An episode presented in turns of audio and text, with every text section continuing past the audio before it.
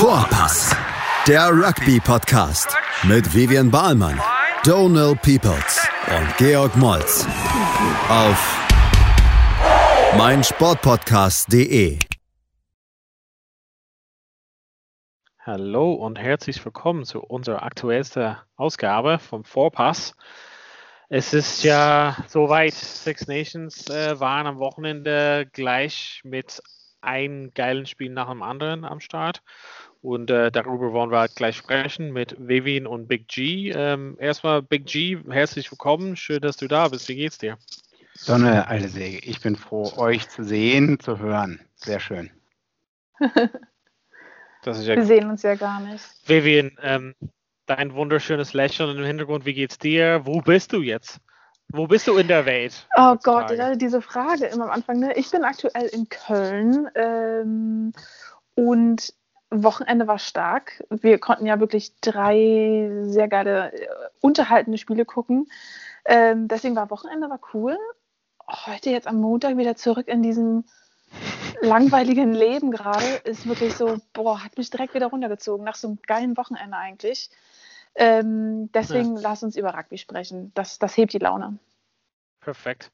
Lass uns einfach gleich einsteigen. Also ich glaube, das größte und ja, wahrscheinlich die größte Überraschung war am Wochenende, dass ähm, am Samstag Schottland in Twickenham, das seit das erste Mal seit, was war das, 1983 England geschlagen hat. ähm, ja, mit 11 zu 6 ging es äh, am Ende aus. Halbzeitstand 8 zu 6 für Schottland. Ähm, ja, also so ein das beste Spiel, den ich jemals gab, würde ich halt nicht beschreiben. Ähm, aber Spannung war dabei, Unterhalt, also gute Unterhaltung war dabei, Drama war dabei, Herzattacken waren dabei ähm, und äh, ja, ein paar Aussetzer von beider Mannschaft waren halt dabei. Ähm, Vivian, ich hoffe, du könntest das Spiel sehen. England war für dich so eine war, war es für dich so ein, wir waren alle so ein bisschen England-Favorit, ist, ist äh, ein bisschen geplatzt. Krass, oder? Wir haben alle komplett was anderes getippt. Keiner von uns hat dafür getippt, dass Schottland gewinnt, oder? Ja, nee, also auf gar keinen Fall. damit hat man nicht gerechnet. Ähm, umso überraschender, umso krasser dieses Ergebnis. Ähm, du hast es schon gesagt, Donne, ähm, es war spannend und ich habe wirklich, also vor allem viele, die jetzt das hören, werden ja das Spiel gesehen haben. Und vor allem in den letzten Sekunden ja. habe ich fast mehrere Herzinfarkte bekommen, als dann dieses Spiel nicht ordentlich beendet wurde, sondern da noch mit diesem ja. So rumgeeiert wurde. Ähm, aber dadurch, dass nicht das schönste Spiel vielleicht, aber auf jeden Fall eines der spannendsten Spiele und deswegen für uns als Zuschauer natürlich hammergeil, ähm, es war eine Überraschung und ein Schock zu sehen, wie England sich präsentiert hat. Also wenn ich so zurückblicke, so zusammenfassend, dann erinnere ich mich nicht an wirklich eine starke Aktion, an ein starkes Setpiece von England, wo die mir wirklich abgeliefert haben, wo wir irgendwie deren starke Hintermannschaft irgendwie gesehen haben, kam fast nichts an, kam nichts rüber. Und das ist schon krass.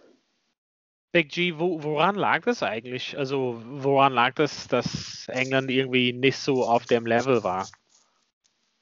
Ähm, ich würde sagen, Decision Making, die falschen Entscheidungen getroffen in vielen Situationen, weil man äh, auch Game Management anscheinend nur Plan A hatte und es keinen Plan B, C oder D gab.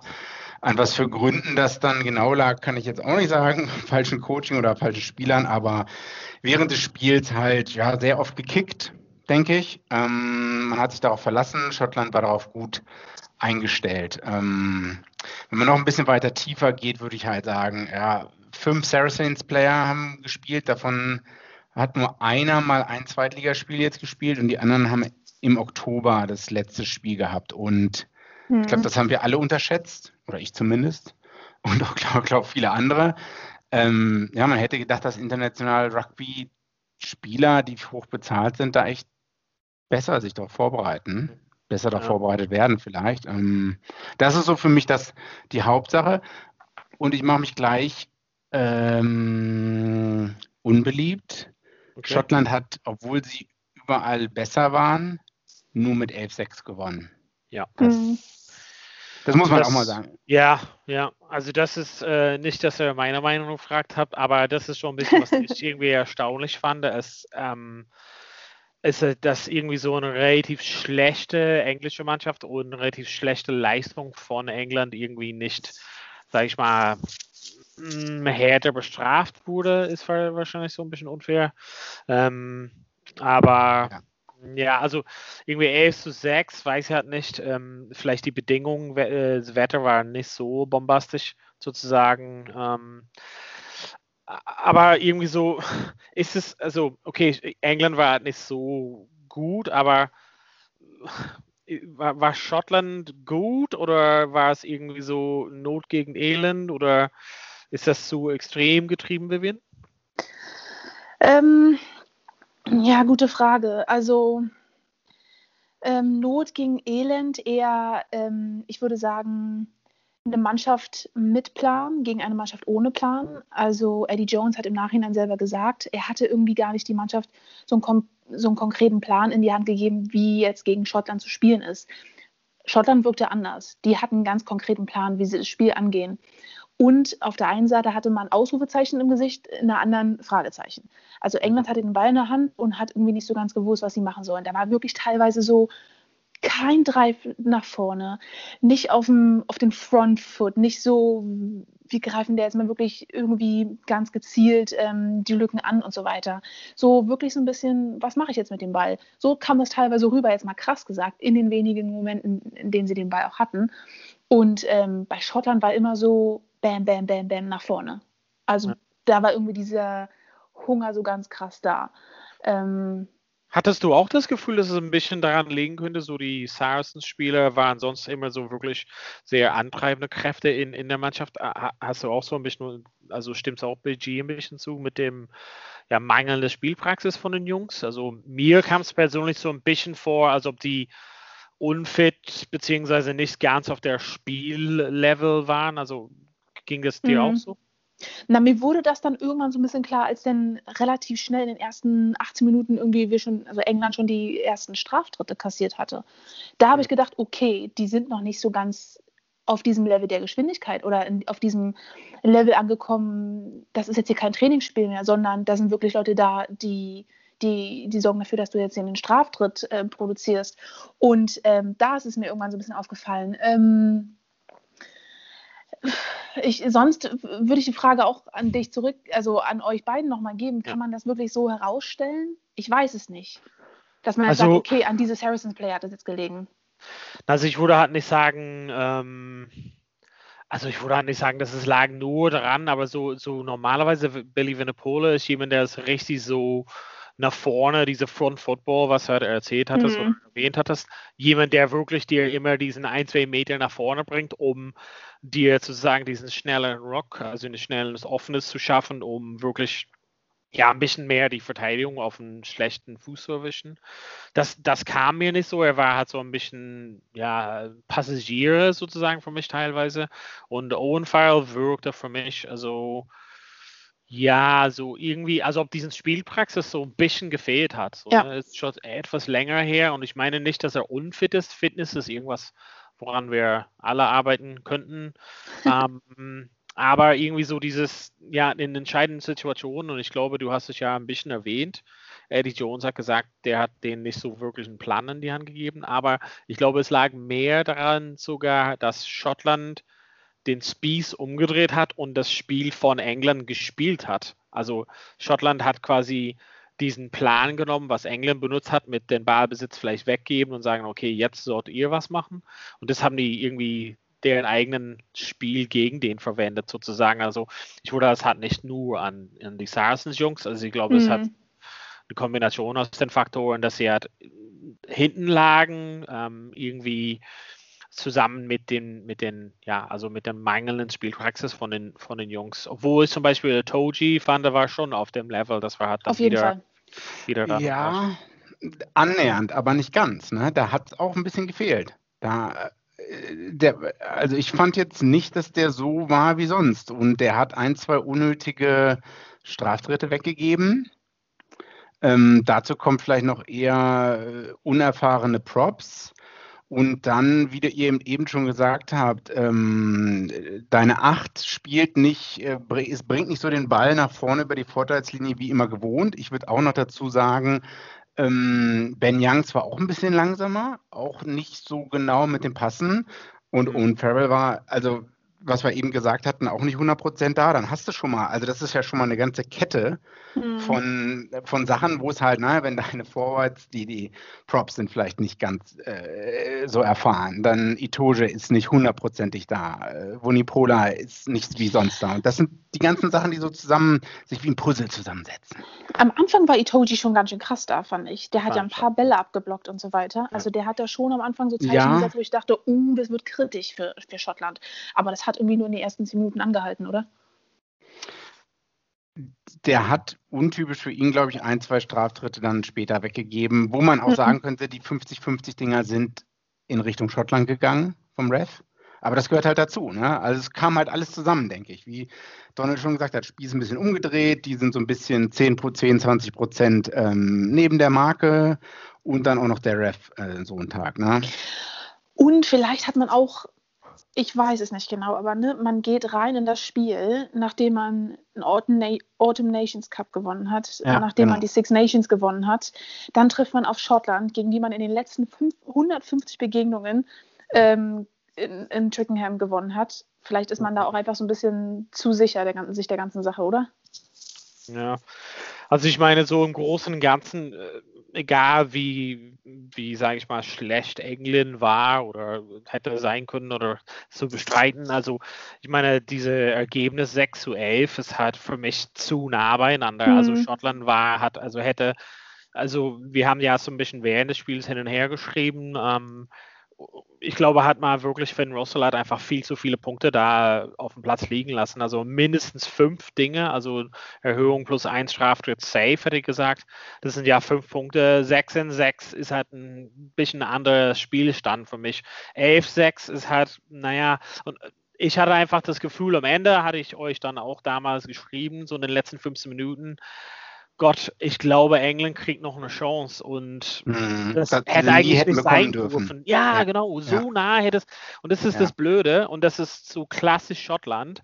Also dieses Spiel hätten die, meiner Meinung nach, also hätte es vielleicht England doch nochmal dieses Ding geschafft, wie vor zwei Jahren mit, mit ähm, George Ford, doch mal den Ausgleichsversuch, ne? also mit 38 zu 38. Also, also Mhm.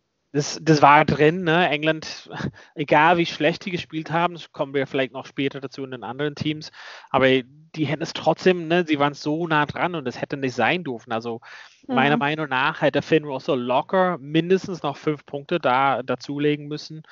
Und ja, das war so ein bisschen ein Mixed Bag von ihnen. Also er hat wirklich hat Mhm. mal Zaubersachen rausgepackt und mal habe ich manchmal meine Augen zugedeckt, weil ich dachte, oh Gott. Aber wer hat euch, wir wollen jetzt auch nicht die deutschen Miesepeter sein, ne? wer, hat, wer war denn noch in Schottland gut? Sehr Also, gut, ne? Also Stuart Hogg müssen wir halt wahrscheinlich nicht so Ja. viel dazu sagen. Also äh, ich glaube, so langsam mit der Erfahrung wächst er halt in diese Rolle rein als Kapitän, als führender Mensch, also wirklich eins von oder nicht wahrscheinlich der beste Spieler in Schottland. Ähm, ja, war Ja. für mich einfach jemand, den man hervorheben muss.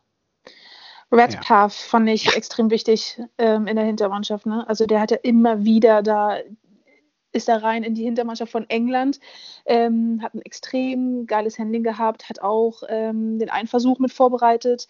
Ähm, und also er war extrem wichtig. Er war Ja. extrem wichtig in der Erstes Hintermannschaft. Spiel, Ja. England U20, ja.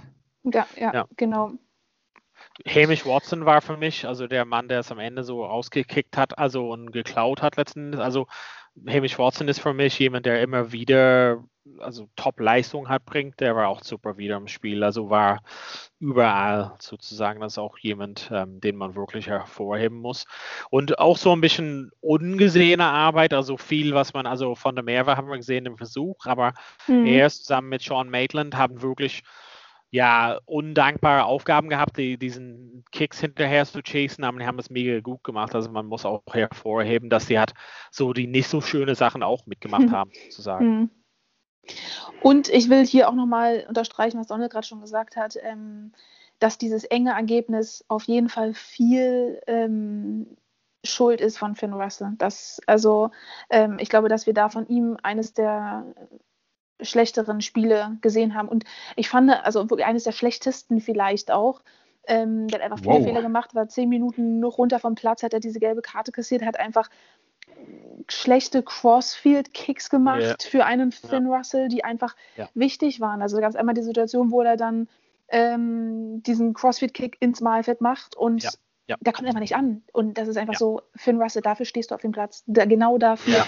Und das hätte schon einfach einen riesen Unterschied gemacht. Und, im, im und es war nicht mal nah dran. Also, das, also es hört sich ein bisschen sehr, ähm, dass wir wirklich auf die Kacke hauen, aber das war wirklich zwei, drei Meter. Also ich weiß, dass es halt, also wir, wir kritisieren auf dem Niveau, also ich könnte es bestimmt nicht in zehn Meter Reichweite schaffen, aber das ist jemand, der das wirklich der, der hat es drauf, also er macht das jede ja. Woche in Frankreich. Ja. Also der setzt den Ball auf seinen Fuß und der war in dem, also war in dem Fall halt quasi, meiner Meinung nach hat er genug Zeit. Also wenn ich es zusammenzähle, also diesen Crossfield-Kick, glaube ich, neun von zehn Mal setzt er das perfekt. Also ja. Mhm, mhm. ähm, diese mindestens fünf Punkte, was er halt liegen lassen hatte und diese ja. gelbe Karte, also absolut idiotische Dumm. Sache, Bein Dumm. rausstellen. Also mhm. deshalb war ich relativ überrascht, als wir in dem Chat äh, bei, während des Spiels gesagt haben, okay, Big G, du hattest ja gesagt, okay, das ist nur ein kleiner Fehler hier und da. Also für mich war es so irgendwie so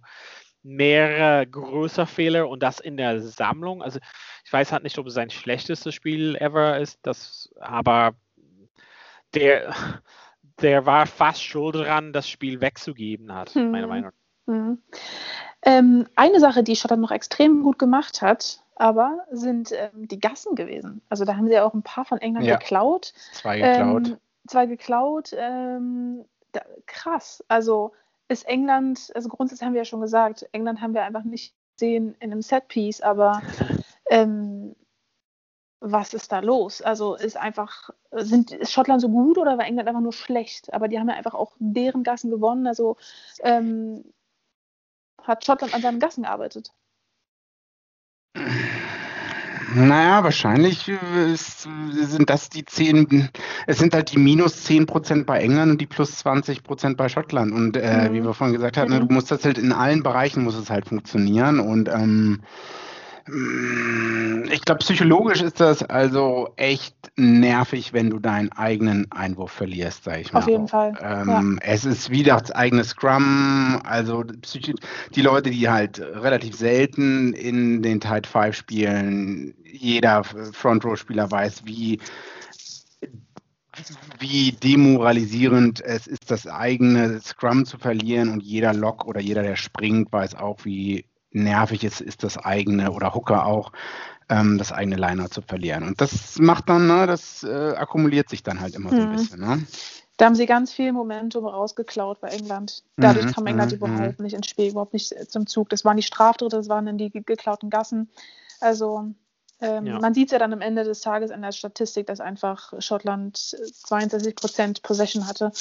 Ähm, und das ist schon relativ eindeutig, wie wenig ja. Chancen einfach England hatte.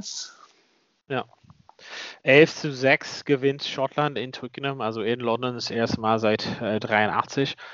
Stuart Hawk, Man of the Match. Ähm, wir gehen gleich über die anderen Spiele rein, aber machen wir erstmal eine kurze Pause. Also bleibt dabei und äh, bis gleich bei Vorpass.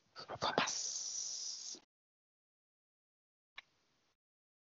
Herzlich willkommen zurück bei Vorpass zur zweiten, zum zweiten Teil unserer Six Nations äh, Review vom vergangenen Wochenende. Wir haben eben auf das Spiel England-Schottland geguckt und jetzt schauen wir auf das Sonntagsspiel. Ähm, Wales gegen Irland. Irland rote Karte bekommen, ähm, hat dazu beigetragen, dass man 70 Minuten fast in Unterzahl spielen musste. Am Ende knapp verloren. Ähm, Donald, Donald, unser Irland-Experte, wie ja. hast du das Spiel gesehen?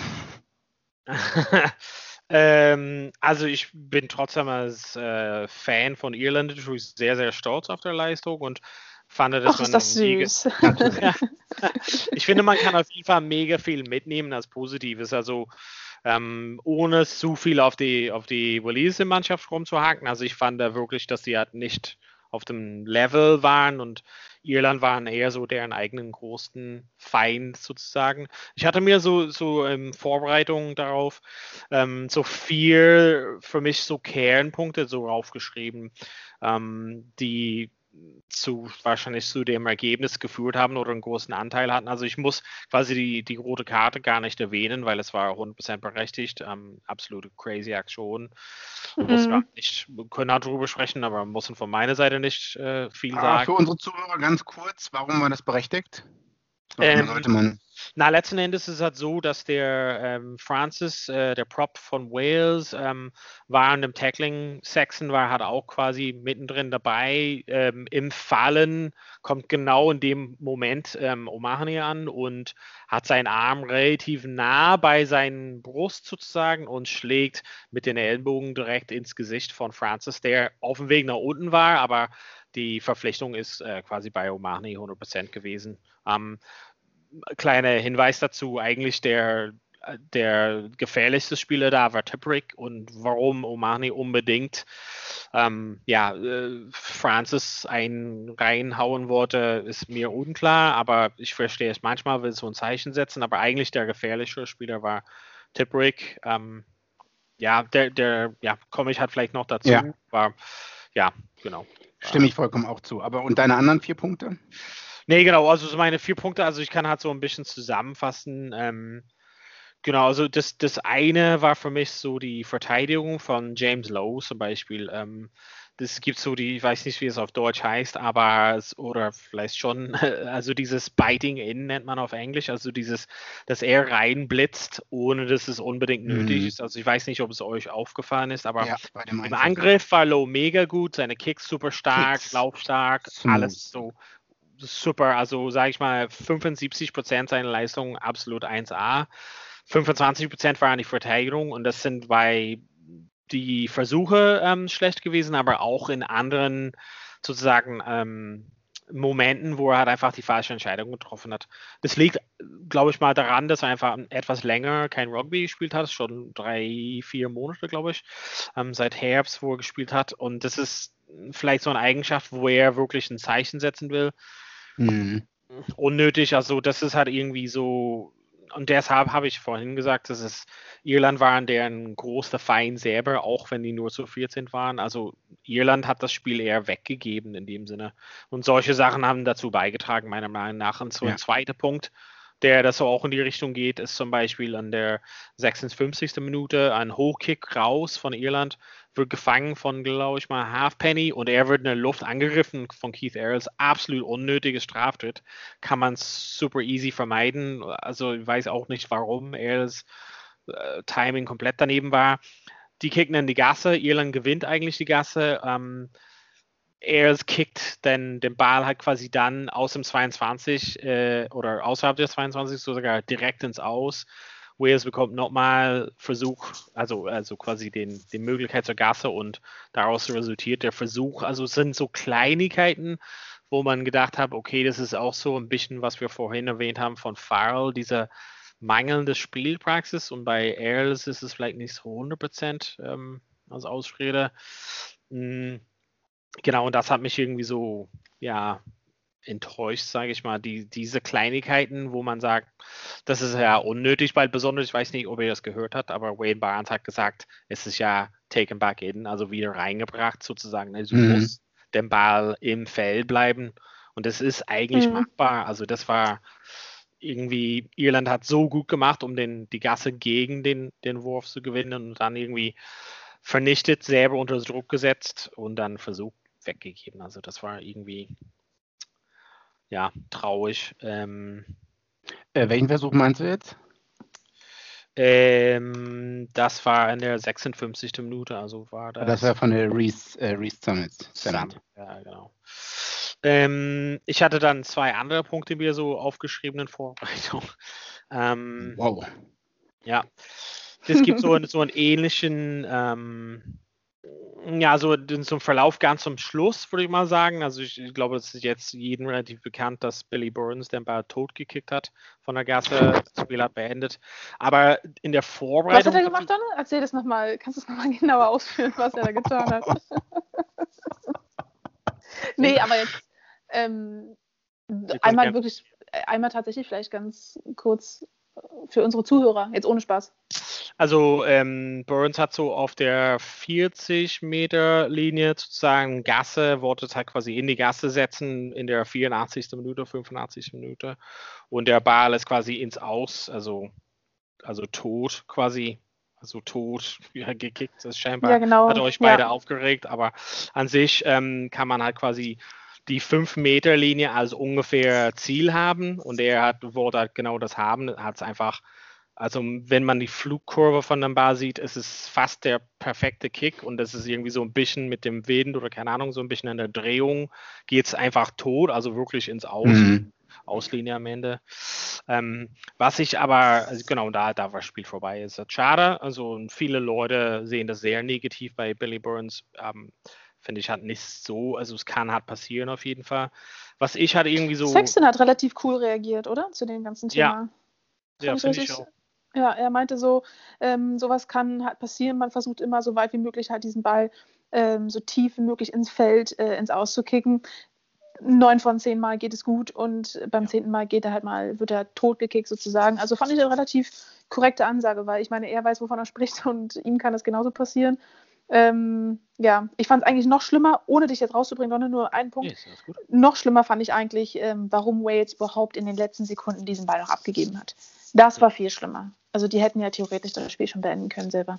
Das war ein großes Fragezeichen meiner Seite aus, von meiner Seite aus an Wales, an den Kicker. Aber ähm, jetzt zu Don Peoples äh, Punkt 4. Nee, also der, der dritte Punkt war also noch so ein Teil, also das, der Balance auskriegen war das eine, aber wenn man es kurz zurückspult, genau auf deinen Punkt jetzt reinzukommen, also ähm, war es Davis, der also Gedränge hat, kickt den Ballbesitz von Wales weg in der letzten Minute, absolut unnötig, also einfach Brain-Fahrt sozusagen. Ähm, aber daraus hat zum Beispiel dann Irland also mega gut nach vorne gekämpft und dann Jameson Gibson Park hat gesehen, okay, da ist frei rechts. Ringrose macht so einen mega geilen Break, läuft halt, keine Ahnung, 30, 40 Meter, wird getackert und dann ist, ist, ist Wales komplett Chaos, absolut auseinander. So, ne? Und Irland muss einfach nur so cool bleiben. Und da war so Pass raus zu Billy Burns und der schmeißt es einfach ins Nirgendwo. Also ich weiß, also Burns hat auch davor Mhm. so einen Kick ins Aus gemacht. Also man kann auf ihn rumhaken vor diesen Kick, was er uns ausgesetzt hat ähm, am Ende. Aber für mich war es so irgendwie, er war nicht auf der Höhe des Spiels irgendwie, wo er halt eingesetzt wurde. Ähm, und das fand ich eher so schlecht, weil Irland war so auf der Welle nach vorne, alle Sturm nach vorne, Wales ist komplett im Chaos. Er hat Low als kurzen ähm, Pass an, Angebot sozusagen und dann tiefer war Ringrose und nee, warte mal, vielleicht ähm, Henshaw und schmeißt es irgendwie zu niemand. Und das hat einfach der Power hat rausgestellt. Also das war irgendwie so der größere Fauxpas aus meiner Seite, also von meiner Seite. Und das le äh, letzte Punkt, also jetzt werden wir wirklich eine Diskussion aufmachen, ist der Schiedsrichter. Boom. Mike. Wow. Ja, Wow. also ich, ja, also ihr, ihr, ihr wollt wissen, warum, ne? Ich, ich Yes. weiß, genau, wegen des Tackles ähm, von dem walisischen Center, der nicht runtergegangen ist und dann selber verletzt wurde. Ja. Also das Mhm. ist das eine. Lazy also Tackle. Wayne Mhm. Barnes, finde ich, hat einen super Schiedsrichter, weil er hat mega viel spricht und er erklärt hat viel und also hat einen super Überblick, also um diese Autorität strahlt er aus, so ein bisschen wie, wie Nigel Owens, also man weiß genau, wo man ist. Im Gegensatz zu bei den französischen Schiedsrichter ist es halt manchmal so undeutlich, was genau die halt bedeuten, so Andy Good sagt immer so jouet, jouet, so ein bisschen. Ähm, also so drei Punkte bei Wayne Barnes. Ähm, das erste rote Karte, wenn man jetzt, also ich habe jetzt das Spiel nicht ganz zurückgeschaut, aber großenteils. Wenn man das zurückblickt, er sagt quasi nichts. Also Peter O'Mahony, nee, alles gut, war ein ganz normales Clear-Out. Er stand halt genau daneben und ich weiß halt nicht, das fand ich halt irgendwie so weit von die richtige Entscheidung von ihm. Weiß ja nicht. Fand ich erstmal so ein bisschen hm, Fragezeichen. Das zweite war Was so. meinst du jetzt, Donald? Das habe ich Also in dem. Moment, wo der, also live in der 14. Minute, hat er gesagt, da ist nichts passiert, ganz normales Clean-Out sozusagen oder was auch Als immer. die er gesagt hat. Schulter zum Kopf geht. Hm? Ellbogen. Na gut, geht aber das ist so schnell passiert. Mm, Hm, mm. Ah, okay. stand, er stand sehr nah dran. Höchstens könnte man sagen, dass er ein bisschen auf der anderen Seite war. Aber dass er das so irgendwie normalerweise, normalerweise sagen die Schiedsrichter sowas wie, keine Ahnung, Play on und wenn was ist, sagt der TMO so. Aber er war so überzeugt. Das fand ich so ein bisschen fragwürdig, aber will halt nicht so drauf rumhaken, sondern war so mhm. nur die erste Ansätze für mich. Ähm, das zweite war ähm, in der 23 Minute ähm, Williams, der Center von Wales. Ähm, ja, also ich glaube, Wayne Barnes und der TMO waren beide auf Toilette zu dem Zeitpunkt. Weil, oder die müssten vielleicht doch noch eine Brille aufsetzen, weil das ist 100% eine gelbe Karte und man kann darüber sprechen, ob es eine rote Karte ist. Und am Ende war es nichts. Und in dem Spiel war ich erstmal live, also als es passiert war, ich so, oh, das ist auf jeden Fall A, schlechtes Tackling-Technik, mhm. B, mindestens Kopf on Kopf und du darfst nicht mit dem Kopf führen auf den Kopf von jemand anderes und vielleicht noch also Schulter in den Kopf und wenn du das wirklich Slow-Mo siehst, ist es halt 100 Prozent Mhm. Es war Johnny Williams gegen Gary Ringrose. Und Gary Ringrose in der letzten Sekunde dreht er sich, glaube ich, noch oder so, will, glaube ich, genau. passen und geht dann ein Stück runter. Genau, aber und, genauso ähm, wie beim rote Karte von Wales, die Verpflichtung ja. ist bei dem der Tackler. Es ist nicht, also. Ja, ja, ich stimme dazu, ich stimme dazu. Also Johnny Williams hätte halt einen halben Meter weiter runtergehen müssen eigentlich. Also wenn er so hoch ansetzt, was wäre tiefer, also was wäre höher? Könnte er noch höher tackeln? Eigentlich nicht. Also Williams ging auch runter mit einer Kopfverletzung und kam halt nicht wieder. Und ich meine, ja. wo, wo ist diesen Kopfstoß entstanden? Also warum schaut das der, der TMO hat nicht an? Warum sagt der Schiedsrichter in dem Moment hat gar nichts dazu? Das ist halt 100% gelbe Karte und das endet das Spiel. Und diese Spiele, die sind auf, stehen manchmal auf so Messerschneide und so klein, also Fine Margins sozusagen. Und der letzte Punkt ist quasi diese, diese absichtliche Knock-On quasi am Ende ist definitiv eine gelbe Karte, auch am Ende. Egal, dass das Spiel in der 43. oder 83. Minute ähm, ist, ist trotzdem für Nate Tompkins eine gelbe Karte. Also Was ist da passiert für unsere Zuhörer und Zuhörerinnen? Also er hat sozusagen ähm, Superman nachgemacht, indem er sich so parallel zu Boden geschmissen hat und äh, mit einer Hand so weit rausgegriffen hat wie möglich, um den Ball zu fangen, in Anführungszeichen. Mhm. Aber das kann man, also da, war, da würde ich halt nicht so da rumhaken. Also ich würde sagen, normalerweise sonst im Spiel ist das eine gelbe Karte. Und das für mich, diese drei Punkte zusammen, ist halt quasi irgendwie, wo ich denke, da bin ich leicht enttäuscht von der Leistung. Und ich glaube, das ist ohne meine grüne Brille. Also ich glaube, dass, dass jeder so, oder ihr könnt jetzt, ihr, ihr dürft jetzt reden, nachdem ich halt so einen Monolog geführt habe, aber ähm, also die. Er hört sowieso keiner mehr zu. Ja. Ich weiß nicht, die drei Punkte, ob man da, sieht ihr das anders oder versteht ihr, wo ich, was ich meine? Ich stimme da vollkommen zu, ja. Ähm, dafür, dass Wales so lange gespielt, äh, mit, mit einem Mann Überzahl gespielt hat, hätte Wales besser sein müssen. Und es ist unglaublich, dass Irland halt so, eine, so einen Kampfgeist gezeigt hat. Und auch bei den Punkten, ungern stimme ich dir dann natürlich zu, weil ich äh, eigentlich immer mehr Ahnung von als du vom Rugby habe. Aber ähm, ja, ich, ich, ich, ich möchte auch noch in dieselbe Kerbe eigentlich einschlagen, dass man sich selber, äh, Irland sich selber den, den Weg verbaut hat, vermeidbare Fehler und auch der andere Versuch von George North. Ähm, das sah man im Fernsehen halt auch ganz gut. Das glaube ich, also der erste Versuch von George, George North in der 48. Minute, ähm, das war irgendwie ein äh, Tackle, Ruck, dann geht Ian Henderson, zweite Reihe Spieler, steht wieder auf und ist eigentlich der zweite Mann, sage ich mal so, neben dem Ruck. Und man sieht, wie er sich zum Ruck hindreht und auch einen Meter aufs Ruck zugeht. Und in dem Moment tut sich halt so, oder 1,5 Meter, tut sich so ein drei Meter ähm, äh, breiter, äh, breiter Spalt auf, wo halt George North durch kann. Ne? Das war halt, ähm, also hätte der Typ halt sich hingestellt und gerade ausgeguckt, anstatt ins Ruck zu gucken, hätte er vielleicht gesehen, dass George North fast direkt vor ihm steht, mehr oder weniger. Und ich weiß jetzt auch nicht, vielleicht hätte George North, vielleicht wäre er trotzdem an ihm vorbeigekommen, aber die Wahrscheinlichkeit, also es wäre vermeidbar gewesen. Es ist halt wie auch wahrscheinlich der andere Versuch mit James Lowe, par excellence, wie man nicht verteidigt.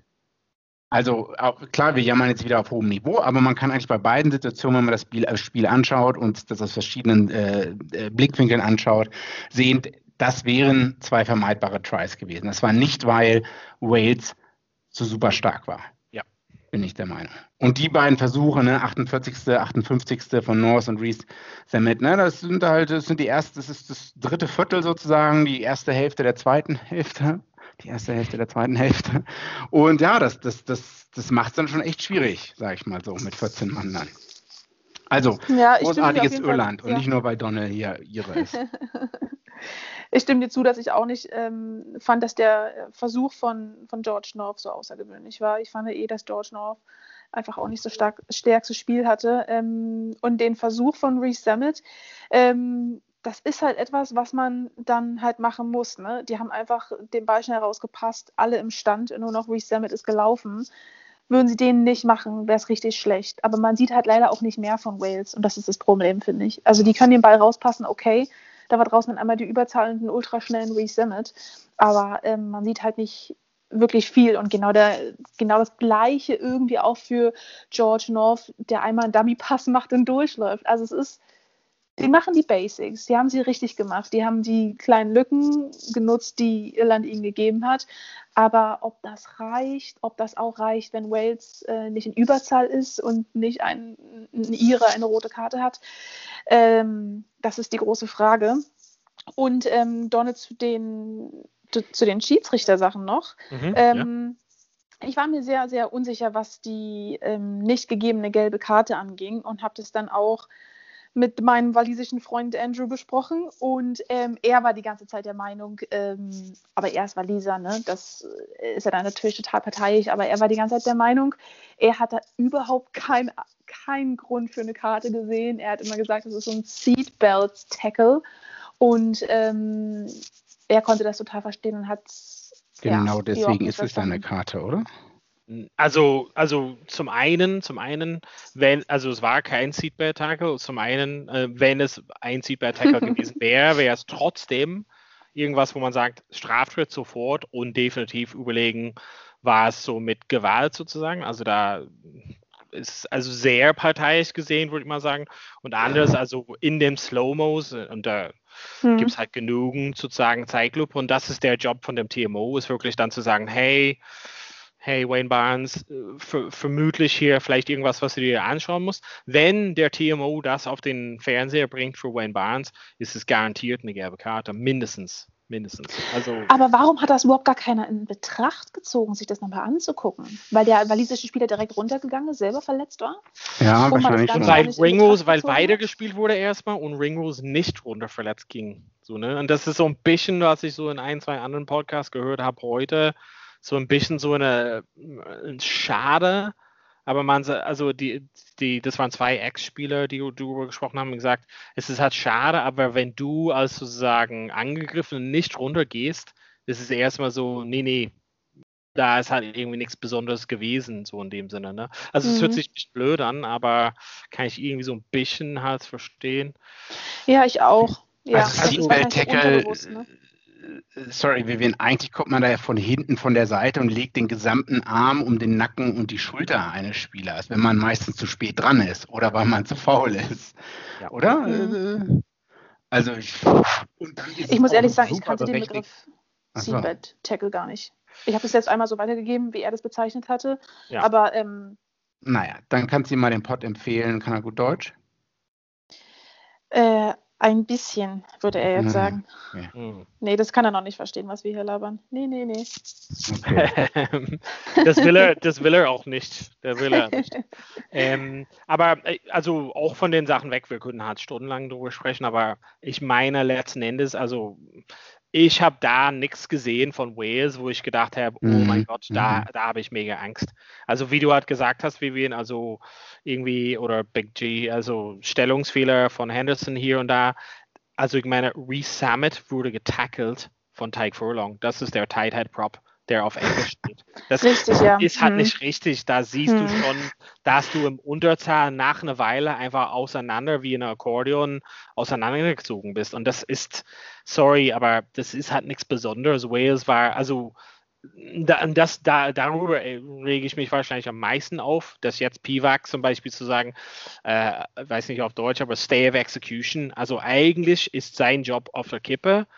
äh, oder auf der Kante und es steht halt mhm. quasi jetzt live the fight another day. Also er hat jetzt verschoben und vielleicht schaffen die es gegen Schottland äh, weiterzukommen. Keine Ahnung, aber ist irgendwie so von Wales habe ich, also tut mir leid, wirklich, und ich mag Wales normalerweise als Free-Flowing-Mannschaft, aber da habe ich nichts gesehen, null, nada. Also ich kann dir niemand wirklich hervorheben als äh, hat ein mega Spiel gehabt. Also ich mhm. ja, die beste, also sorry, aber die einzelnen besseren Spieler waren auf der irischen Seite. Also Tyke Barron ähm, war mit Abstand der beste Spieler am Tag. Also sorry, also ich muss sagen, ein Spieler, der mir sehr herausgestochen ist und den ich extrem gut fand und wo ich lange gedacht habe, dass er beste Spieler des Spiels wird, ist Alan Wynne Jones. Also es wurde ja dann Wynne Jones, aber ähm, den fand ich schon extrem stark. Und da waren so, er hat Tackles gemacht, er hat positive Tackles gebracht, er hat so, das, das fand ich schon stark. Aber sonst ähm, stimme ich dir da total zu, Donald. Also man hat wenig gesehen und ich habe mich wirklich lange gefragt, warum hat Wales gewonnen? Also mit was haben die gewonnen? Wie haben die gewonnen? Und ich kam nicht so richtig äh, zu einer Antwort, außer dass es vielleicht dann doch zu schwer war für Irland, in Unterzahl anzugreifen.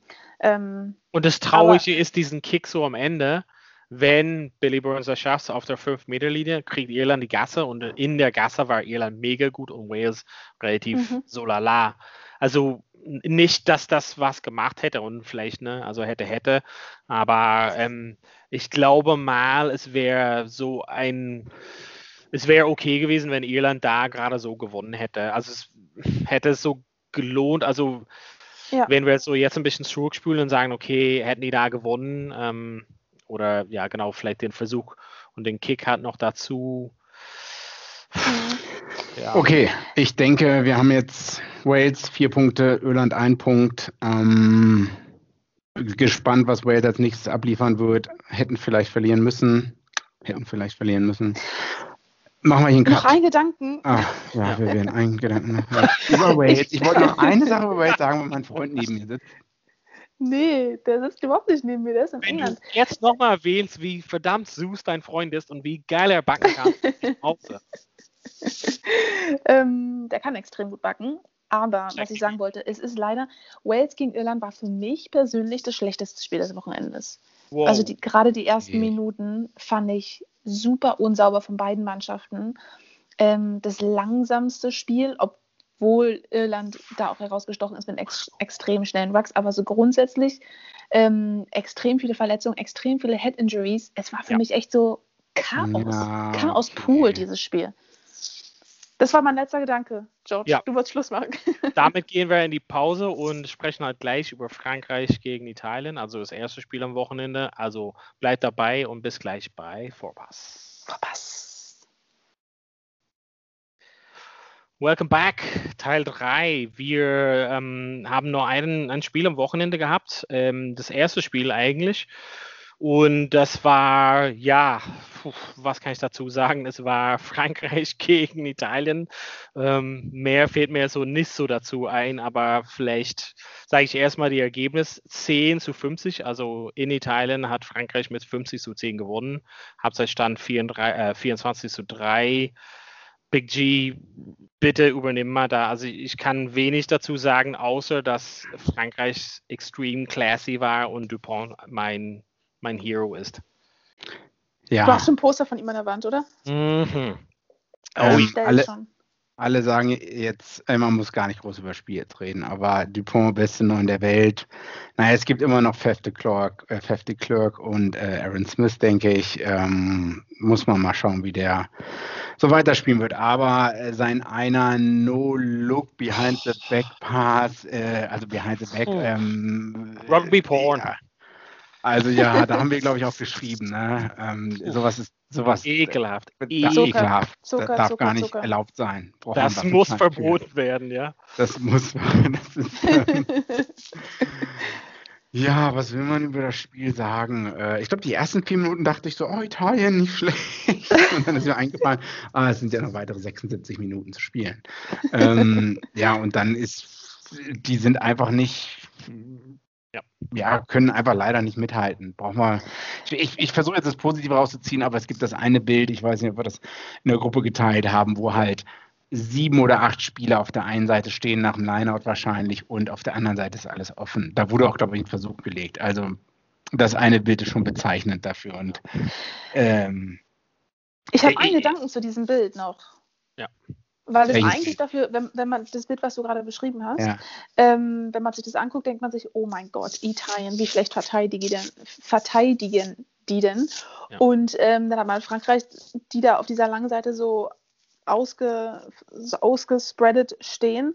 Und ähm, Frankreich legt dann den Versuch mit der Goal ab und ich denke mir nur so, das ist eigentlich schlecht. Ja. Die haben halt nicht diese Überzahl genutzt. Und ich weiß ganz genau, dass ähm, Frankreich ist da der Super-Champ in dem Spiel und ähm, die, die gewinnen das Spiel mit 50 zu 10 und dürfen sich alles erlauben. Aber jetzt mal auf einem anderen Level gesehen, ähm, würde ich sag mal jetzt, mein Trainer würde mir, würde uns einen Vogel zeigen, wenn wir das machen, ähm, einfach selber da in, sozusagen kurz am Ruck in diesen Versuch länger, anstatt irgendwie diese Überzahl auszuspielen.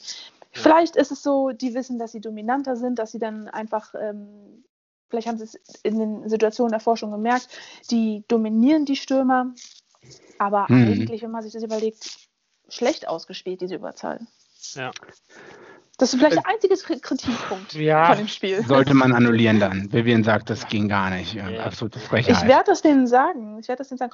Und also ich, ja. ja. Nee, ich, ich habe halt noch einen anderen Punkt. Hm. Ja, ich wollte halt nur auflisten, wenn man sieht, sozusagen, das waren ähm, sieben Versuche, 1, 2, 3, 4, 5, 6, 7, genau. Fünfte Minute, 26 Minuten, 29 Minuten, 48, 52, 56 und dann 73. Ich meine, das war irgendwie so kurz vor der Halbzeit haben sie irgendwie kurz Luft geholt und danach wieder weitergemacht. Also es war äh, hm. ja irgendwie was will man dagegen machen irgendwie als Team? Also ich will halt nicht die Teufel an die Wand machen, aber wirklich diese Italien, also wirklich äh, jetzt wäre der böse, aber diese Italien-Experiment nenne ich mal. Also, wir haben ja gesagt, oder ich habe vielleicht gesagt, wenn Italien stark ist, ist es immer am Anfang und zu Hause. Und die waren zu Hause und es ist das erste Spiel und die verlieren 50 zu 10. Ähm, wisst ihr, wie viel, ähm, wie viel Caps Italien die Spieler alle zusammen haben? Also weniger Spiele, als Alan Jones. Äh, weniger als Alan Jones, 134, um es mal so zu sagen. Ja, 134. Aber wisst ihr, wie viel Possession Italien in dem Spiel hatte? Ah, das kann man an den Matchstats ablesen. Was haben die denn? 57 Prozent. Oh, 57 Prozent. Ja, gut, das Und zeigt das dann halt. Ja, gut. Die haben viel den Ball, sind viel in der gegnerischen Spielfeldhälfte und schaffen es aber nicht, diesen Versuch. Und verlieren trotzdem 10 zu 50. Ganz genau. Aber ich fand es trotzdem krass, dass die so viel Ballbesitz hatten und, ich ähm, fand und auch, Italien dann einfach viel effektiver ist mit dem Ballbesitz. Ne?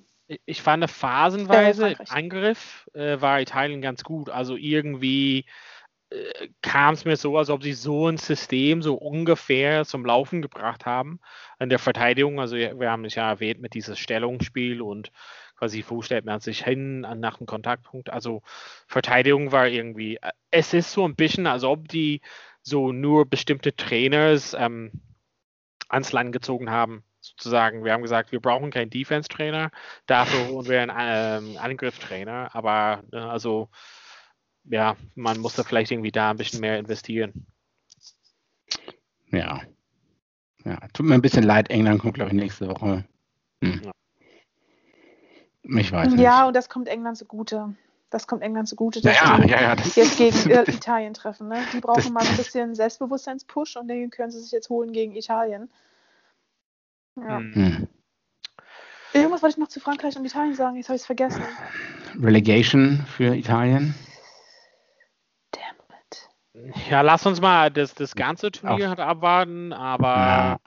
es, ich meine, Frankreich ha, haben die jetzt wirklich eine Packung gegeben und England wird genauso machen, denke ich mal. Also ohne ja zu viel zu verraten, aber ich sehe, ja, ich sehe nicht diesen so Green Shoots, ich sehe nicht so diese Zukunft. Also ich sehe, dass eine junge Mannschaft ist. Ich glaube, Durchschnittsalter war irgendwie 24 oder so ungefähr. Ähm, aber mh, hm, also. Italien oder Frankreich? Ähm, bei Italien, Frankreich war, glaube ich, mal bei 26 oder so, oder sehr ähnlich, auf jeden Fall sehr jung. Ähm, mhm. Aber irgendwie so, wo ist die Hoffnung bei Italien? Also ich weiß nicht, wo es hingeht. Das ist so ein Projekt, den es halt mehr Leuten gab. Conor O'Shea war da, hat angeblich sehr gute Sachen so in, ins gesamte ähm, Verband sozusagen gemacht, aber ich sehe die Früchte noch nicht. Vielleicht brauchst du ein bisschen, aber ich, ich, ja, ich weiß halt nicht so 100 Prozent. Die gleichen Sachen hätten wir wahrscheinlich auch vor fünf Jahren schon gesagt. Das ist das Ding. Das dass wir relativ häufig ja. ja. diese gleiche Diskussion führen. Was mich immer wieder so ein bisschen positiv stimmt und so Hoffnung ähm, haben lässt, sind dann auch, also der Versuch zum Beispiel von Italien, der war mega gut. Und die haben immer wieder so Aktionen, wo man sagt, boah, die gewinnen zwar kein Spiel, aber dieser eine Versuch, das hatten wir, glaube ich, bei den letzten Six Nations schon, ähm, dieser ja. eine Versuch, diese Aktion ist vielleicht die schönste in dem ganzen Turnier gewesen. Aber das sind halt ja, immer okay. nur so ganz vereinzelte Aktionen. Ja. Aber die können Rugby spielen. Ich, ich habe die Lösung für alle Probleme. Okay. George, also, klär uns auf. Italien, Georgien, Rumänien und vielleicht noch Spanien oder Portugal spielen immer im Herbst ein Mini-Turnier aus und der mhm. Beste darf dann in den Six Nations antreten. Boom. Okay. Geile Hat, Idee, gekauft. Wieso sitze ja. ich nicht bei World Rugby? Ne? Frage ich mich. Frage ich mich. Oder Europe Rugby. Ja. Wen, wen wäre dabei? Italien, Rumänien? Naja, Georgien?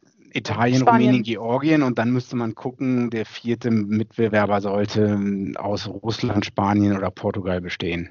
Hm. Keine Ahnung, hm. wie man das dann weiß. Ja, es wäre cool, also es wäre auf jeden Fall also ein cooles Turnier. Ne? Also, also was, was könnte schlechter laufen, sage ich mal so. Ich fände, es wäre gut für die anderen Mannschaften. Aber lass uns vielleicht das mal für einen separaten ja. Podcast halt äh, aufheben. Aber die Idee ist halt gut. Haben wir ich habe von dem anders geklaut, aber naja, gut. Haben wir noch was anderes zu dem Spiel zu sagen? Wen ähm, ist deine Idee noch eingefallen?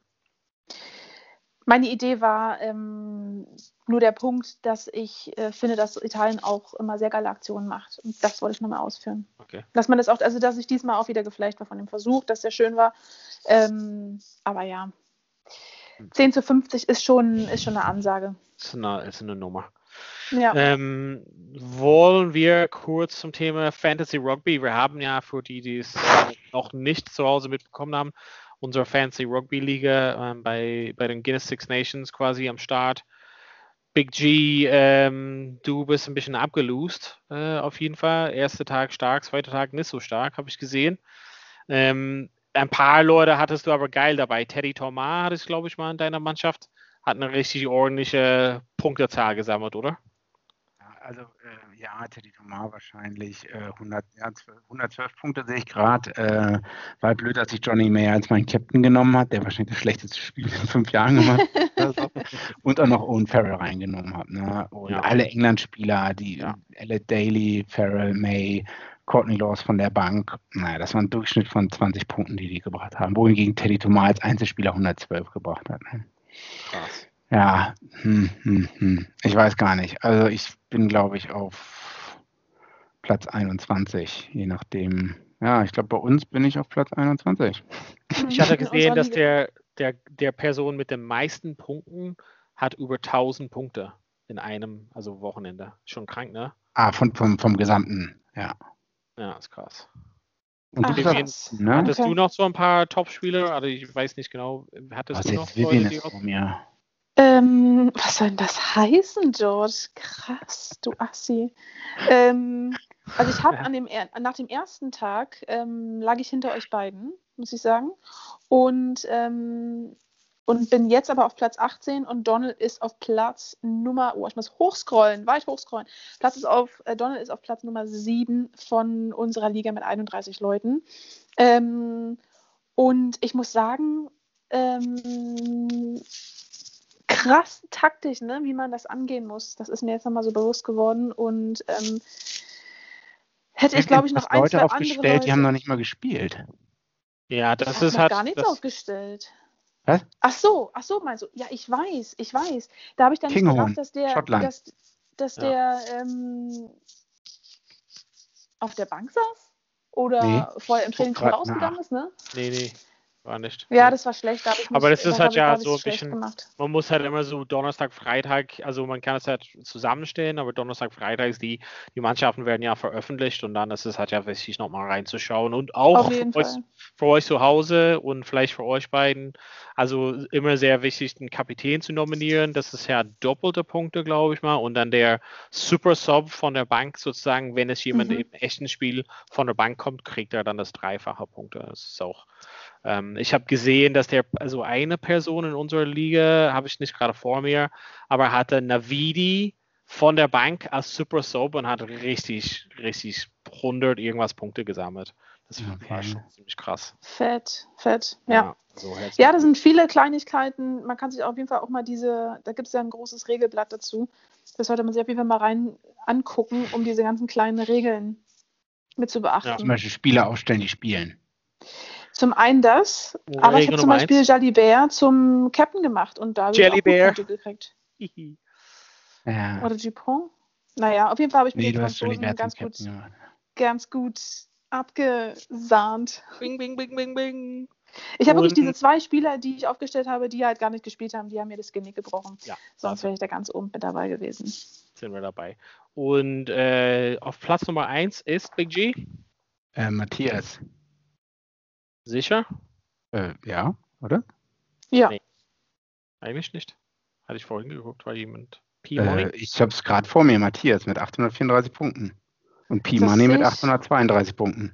Ah, okay, vielleicht hat sich das verändert. Also über das Wochenende hat sich auch irgendwie nach den Spielen irgendwas geändert, aber vielleicht so die Statistiken oder irgendwelche Tackle-Statistics oder so haben sich vielleicht noch geändert. Habe ich gesehen, so in ein paar Gruppen haben die Leute irgendwie gefragt, aber ich weiß auch nicht so 100 Prozent. und ähm, Spieler L-L-L-I-H-I-J-O war lange auf Platz 1 und jetzt ist Ja. jetzt kurz vor die Donner auf Platz Nummer 6. Ist das Lukas Hans Johnson? Das ist, das ist Lucas Llewellyn, Heinz Johnson. Wahrscheinlich, also ich glaube mal, dass er hat einige walisische Spieler als Halbwaliser selber aufgestellt hatte. ähm, ja, genau, auf jeden Fall. Die Pace-Setters sind am Start. Also insgesamt, äh, was war der Punktzahl? 800 irgendwas. Also wie gesagt, der, der Topscore am Wochenende war 832. Genau, und der Topscore war 1000 irgendwas. Also das finde ich schon krank. Also Teddy Thomas als Kapitän zu haben, war auf jeden Fall eine gute Strategie, sage ich mal so. Ja. Das hatte ich aber nicht. Macht So, ja, Bock. Ja, genau, das finde ich auch macht Bock. Also wir sehen uns dabei wirklich, es geht um Ruhm und Ehre und genau nicht vergessen, Ende der Woche nochmal so rein zu dippen, zu checken, ob die, ob die Spieler aufgestellt sind. Ansonsten ähm, würde ich halt mal sagen, dass wir auf jeden Fall eine sehr vollgepackte Show hatten heute. Und äh, gibt es noch was anderes, was ihr reinwerfen wollt? Nee, erstmal nächstes Wochenende ges gespannt. So, Ja. Ich weiß, ich weiß gar nicht, so, ob die ganz super Highlight-Spiele sind nicht dabei, aber trotzdem schauen wir es alle an. Wir Auf jeden wollen, Fall. wir wollen ja am, am Donnerstag, also Donnerstagabend, also nachdem hoffentlich die Mannschaften nominiert sind, tagsüber einen kurzen Preview machen. Also bleibt gespannt. Also wenn wir es schaffen, auf jeden Fall, wir geben Gas, dass wir Donnerstag die Spiele für euch previewen und dann geben wir ein bisschen mehr In-Depth-Infos, besonders wenn die Mannschaften äh, bzw. die Kader dann nominiert sind. Also, aber ansonsten für heute, für unsere Review vom Wochenende, ähm, würde ich mal sagen, Big G, Vivian, wunderschön, dass ihr dabei wart und äh, herzlichen Danke, Dank. Donne. Danke. Und äh, euch zu Hause, vielen Dank fürs Zuhören und wir hören uns bald, spätestens Donnerstag oder nächste Woche Montag nach dem ganzen Spielwochenende bei Vorpass. Vorpass. Vorpass, der Rugby-Podcast mit Vivian Bahlmann, Donal Peoples und Georg Moltz auf meinsportpodcast.de.